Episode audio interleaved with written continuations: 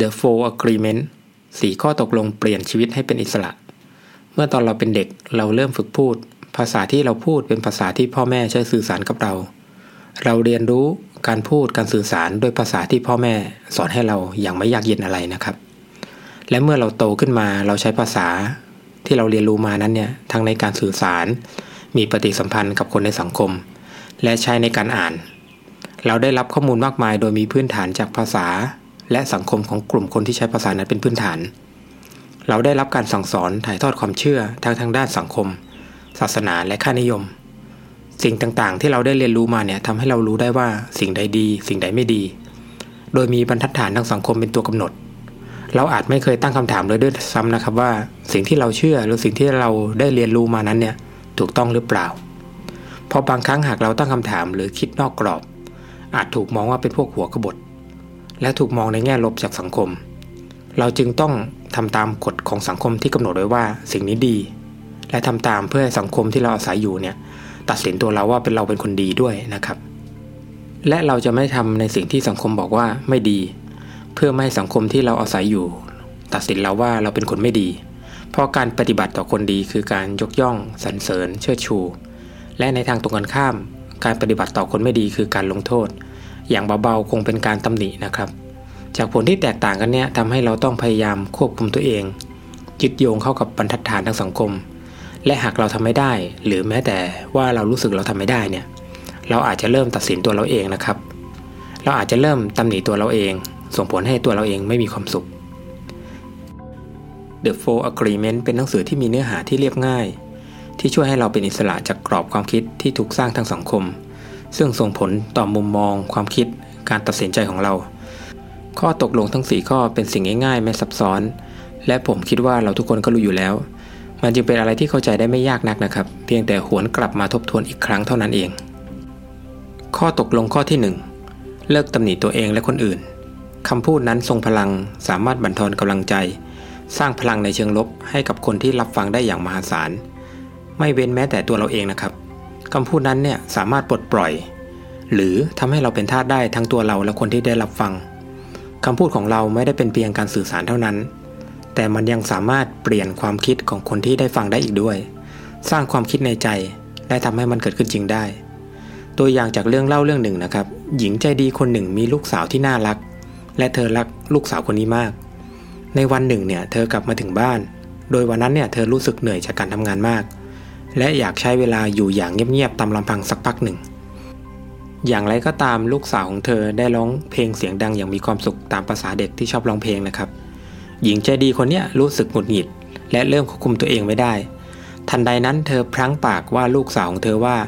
แกมีเสียงที่โง่หยุดร้อง เหตุการณ์เนี่ยทำให้ลูกสาวเธอเชื่อในสิ่งที่แม่เธอพูด เธอคิดว่าเสียงเธอแย่จริง ๆทำให้เธอไม่กล้าร้องเพลง และรู้สึกลำบากที่จะต้องพูดกับผู้คนนะครับ เรื่องนี้ทำให้เราเห็นว่าคำพูดสามารถสร้างความเชื่อและเปลี่ยนความคิดของคนที่ได้รับฟังได้ หากเราพูดว่าเราไม่ดีนะครับ สักวันหนึ่งเราจะคิดว่าเราเป็นแบบนั้นจริง ๆ จงอย่าใช้คำพูดตำหนิตัวเองและคนอื่นนะครับ ข้อตกลงข้อที่ 2 อย่าไปคิดมาก ถ้าเรารู้ว่าอะไรดีไม่ดี ทุกคนคงเคยมีประสบการณ์ที่มีคนมาตำหนิเรา หรือว่าบอกให้เราทำแบบนู้นแบบนี้นะครับ ปัญหาของเรื่องนี้เนี่ยคือการที่คนคนนั้นเนี่ยพยายามคิดตัดสิน หรือมองผ่านมุมมองของตัวเองว่าสิ่งนี้ดี สิ่งนี้ไม่ดี หรือสิ่งนี้ควรทำสิ่งนี้ไม่ควรทำในความเป็นจริงแล้ว คนเรามักจะแสดงการกระทำต่างๆ ออกมาตามความคิดของตัวเองที่หรือความเชื่อของตัวเองที่ตัวเองมีนะครับ หรือจากประสบการณ์ที่ตนเองเคยเจอ ซึ่งหลาย ๆ ครั้งหลาย ๆ แง่มุมเนี่ยสถานการณ์ของเราและของเขาเนี่ยอาจจะไม่เหมือนกัน และเรื่องตลกที่เป็นจริงก็คือ ถ้าวันนั้นเนี่ยคนเหล่านั้นอารมณ์ดีมีความสุข เขาเหล่านั้นก็จะพูดในสิ่งที่ดีๆ กับเรา แต่ถ้าวันไหน คนเหล่านั้นอารมณ์เสียนะครับ ไปเจอวันที่แย่ๆคำพูดดีๆ ก็จะเปลี่ยนเป็นสิ่งที่เลวร้ายในทันที สร้างบาดแผลในใจให้กับคนที่ได้รับฟังได้ ทางที่ดีที่สุดคือพึงระลึกถึงเรื่องนี้นะครับว่า เมื่อรับฟังหรือได้รับผลการกระทำบางอย่าง เราต้องหาข้อมูลศึกษาพิจารณาด้วยตัวเราเอง ว่าอะไรดีไม่ดี อย่าเอาคำพูดหรือการกระทำของใครก็ตามมาคิดมากนะครับ จนเกินเหตุ หากเรารู้ว่าอะไรดีไม่ดีด้วยตัวของเราเองอยู่แล้วนะครับ ข้อตกลงข้อที่ 3 จงตั้งคำถามอย่าด่วนคิดไปเอง สมมุติว่าเพื่อนคุณเนี่ยเป็นคนอารมณ์ดีนะครับ ชอบทักทายคุณตอนเช้าทุกวัน แต่อยู่มาวันหนึ่งเนี่ยเพื่อนคนนั้นไม่ได้ทักทายคุณในเช้าสักวันหนึ่ง เราจะคิดยังไงกับสถานการณ์นี้ครับ เราอาจคิดในหัวว่าเราไปทำอะไรให้เขาโกรธหรือเปล่า หรือเขามีปัญหาอะไรหรือเปล่า แต่คำถามที่น่าสนใจคือเรากล้าพอที่จะเข้าไปถามเขาจริง ๆ หรือเปล่า หรือเราจะเพียงแค่คิดต่อยอดไปเอง คิดฟุ้งในหัวนะครับ เมื่อเราเริ่มคิดไปเองเนี่ยในหัวเราเองเนี่ยเราจะค่อยๆ เริ่มรู้สึกว่ามันเป็นจริงขึ้นทีละเล็กทีละน้อยนะครับ และสิ่งนี้จะเป็นผลเสียอย่างร้ายแรงของการคิดไปเอง ลองมาดูอีกสถานการณ์หนึ่งนะครับ จินตนาการว่าคุณกำลังเดินในสถานที่ที่สวยงามมากแห่งหนึ่ง ไม่ค่อยมีผู้คนขณะเดินเนี่ยคุณเหลือบไปเห็นและสบตาเข้ากับหญิงสวยคนหนึ่งนะครับ เธอยิ้มให้คุณและเดินผ่านไป คุณจะคิดยังไงกับสถานการณ์นี้ครับ คุณอาจจะคิดว่าเธอชอบคุณหรือเปล่าแล้วจินตนาการไปไกลถึงขั้นแต่งงานก็เป็นได้นะครับ ทางที่ดีที่สุดนะครับ เราควรเริ่มจากการตั้งคำถาม ในสถานการณ์ที่คุมเครือและไม่แน่นอนนี้นะครับ และพยายามหาเหตุผลจากข้อเท็จจริงที่มี การด่วนสรุปหรือคิดเอาเองเนี่ยมักจะเป็นชนวนที่ทำให้เกิดรอยร้าวของความสัมพันธ์ของคนเราเป็นลำดับต้นๆนะครับ จงตั้งคำถาม อย่าด่วนคิดและสรุปไปเองนะครับ ข้อตกลงข้อที่ 4ทำให้ดีที่สุด จงทำให้ดีที่สุดเป็นประโยคที่เราได้ยินมาตั้งแต่เด็กนะครับ พ่อและแม่เราเนี่ยจะเป็นคนแรกๆเสมอที่ให้กำลังใจเราในตอนที่เราเจอเรื่องยากๆ ในวัยเด็ก หรือเมื่อโตแล้วก็ตาม เช่นตอนที่เรากำลังจะสอบ และเรารู้สึกกังวลกับการสอบและผลสอบด้วยนะครับ คุณพ่อคุณแม่เราเนี่ยมักจะให้กำลังใจเราด้วยคำพูดที่เรียบง่ายแต่ทรงพลังนะครับว่า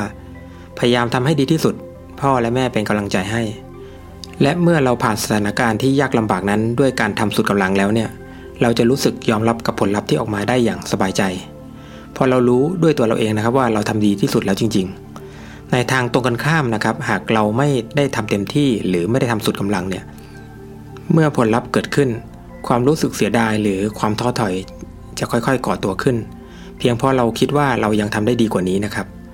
การพยายามทำสิ่งต่างๆ ให้ดีที่สุดสามารถสร้างความสุขอย่างง่าย ๆ ให้กับตัวเราได้ และยังเป็นหนทางการกำจัดความคิดที่จะตำหนิตัวเราเองไปในตัวได้อีกด้วยนะครับ ในอีกมุมหนึ่งเนี่ยการที่เราสามารถทำบางอย่างได้ดีที่สุด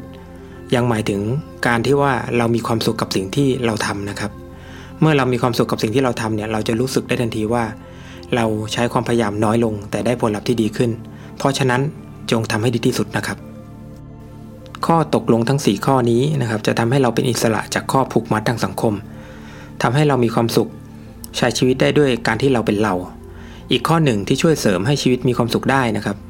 มีความเชื่อของชาวโทเรกที่กล่าวถึงความสุขในการใช้ชีวิตของคนเรา ที่เชื่อกันว่านะครับว่าในร่างกายเราเนี่ยมีปรสิตที่ควบคุมจิตใจเราอยู่ ความโกรธ ความเกลียดจะทำให้ปรสิตนั้นเติบโตนะครับแล้วทรงพลังสามารถควบคุมจิตใจเรา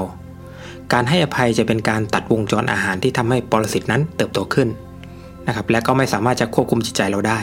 นะครับทำให้เราเป็นเรา ตัวอย่างที่ทำให้มองเห็นภาพได้ง่ายขึ้นนะครับ ในทุกเช้าที่เราตื่นนอนมาเนี่ยเราทานอาหารเช้าเพื่อเพิ่มพลังของเรา เรารู้สึกว่าเรามีพลังพร้อมจะทำทุกอย่างให้สำเร็จในวันนี้นะครับ แต่กลับเป็นว่าเช้าวันนั้นเนี่ยเพื่อนคุณมาพูดกับคุณไม่ดีนะครับ สถานการณ์เนี่ยจะเป็นเหมือนกับดักที่ทำให้คุณเกิดอารมณ์ในเชิงลบ เปรียบเสมือนการให้พลังงานกับปรสิตที่อยู่ในตัวเรานะครับ แล้วก็ปรสิตตัวนั้นเนี่ยจะเข้าควบคุมจิตใจเรา ทางแก้ที่ดีที่สุดนะครับคือการให้อภัยกับสิ่งที่เกิดขึ้น เพื่อตัดวงจรที่จะทำให้เราเป็นเหยื่อนะครับ ผมคิดว่าเรื่องทั้งหมดที่กล่าวมาเนี่ย พวกเราทุกคนคงเข้าใจและรู้อยู่แล้ว สิ่งที่ยากที่สุดคือการลงมือทำตกลงกับตัวเองว่าจะทำตามข้อตกลงทั้ง 4 ข้อนี้นะครับ หรืออย่างน้อยที่สุดเนี่ยเริ่มลองสักข้อหนึ่งก็ได้ ผมเชื่อว่าหากเราเริ่มฝึกทำทีละข้อ จนติดเป็นนิสัยเนี่ย เราทุกคนจะสามารถใช้ชีวิตในสังคมนี้ได้อย่างมีความสุข และเป็นตัวเราเองมากที่สุดนะครับ